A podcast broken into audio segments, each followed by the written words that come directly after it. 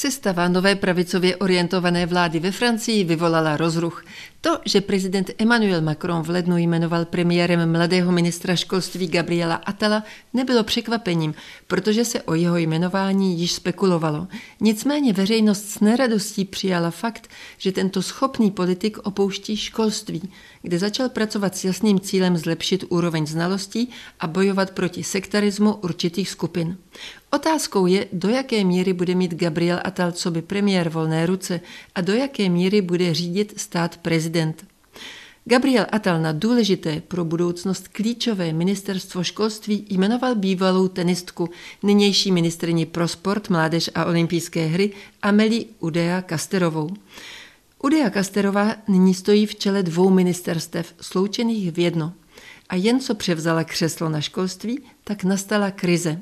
Na otázku, proč vlastně posílá své děti do soukromé školy, odpověděla, že ve státní školce její syn byl bez dohledu vyučujících. Ukázalo se, že to nebyla pravda a když se šla do školky omluvit, tak ji školské odbory vypískaly. Její popularita je na nule i proto, že v minulosti pobírala závratný plat, co by generální ředitelka tenisového svazu a o svých příjmech nemluvila dost přesně. Děti nové ministrině školství chodí na elitní soukromou školu Stanislas, nesoucí jméno po polském králi Stanislavu I. Kdysi zde studoval i Charles de Gaulle. Do katolické školy Stanislas se okamžitě ostře pustila levicová média, co by do zpátečnické instituce. Přitom posílat své děti do této školy je snem všech soudných rodičů, ať jsou jejich politické názory jakékoliv. Nové ministrině školství se za pár hodin podařilo rozdmychat doutnající nepřátelství mezi státním a soukromým školstvím. Další ženou, jejíž příchod do nové vlády téměř vyrazil dech celé společnosti, je novopečená ministrině kultury Rašida Datiová.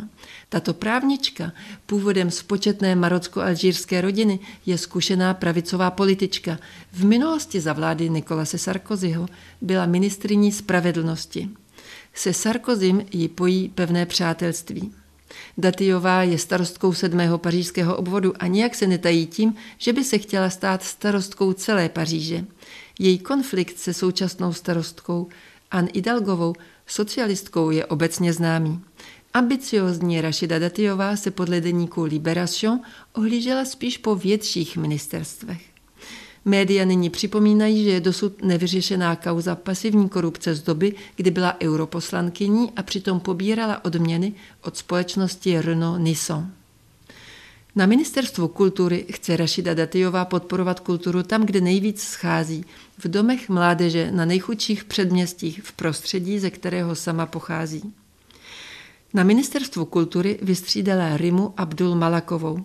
Ta při odchodu z ministerstva řekla, že je škoda, že ministři kultury nikdy nejsou ponecháni ve svém úřadu déle než dva roky a nemohou tak vést důslednou kulturní politiku.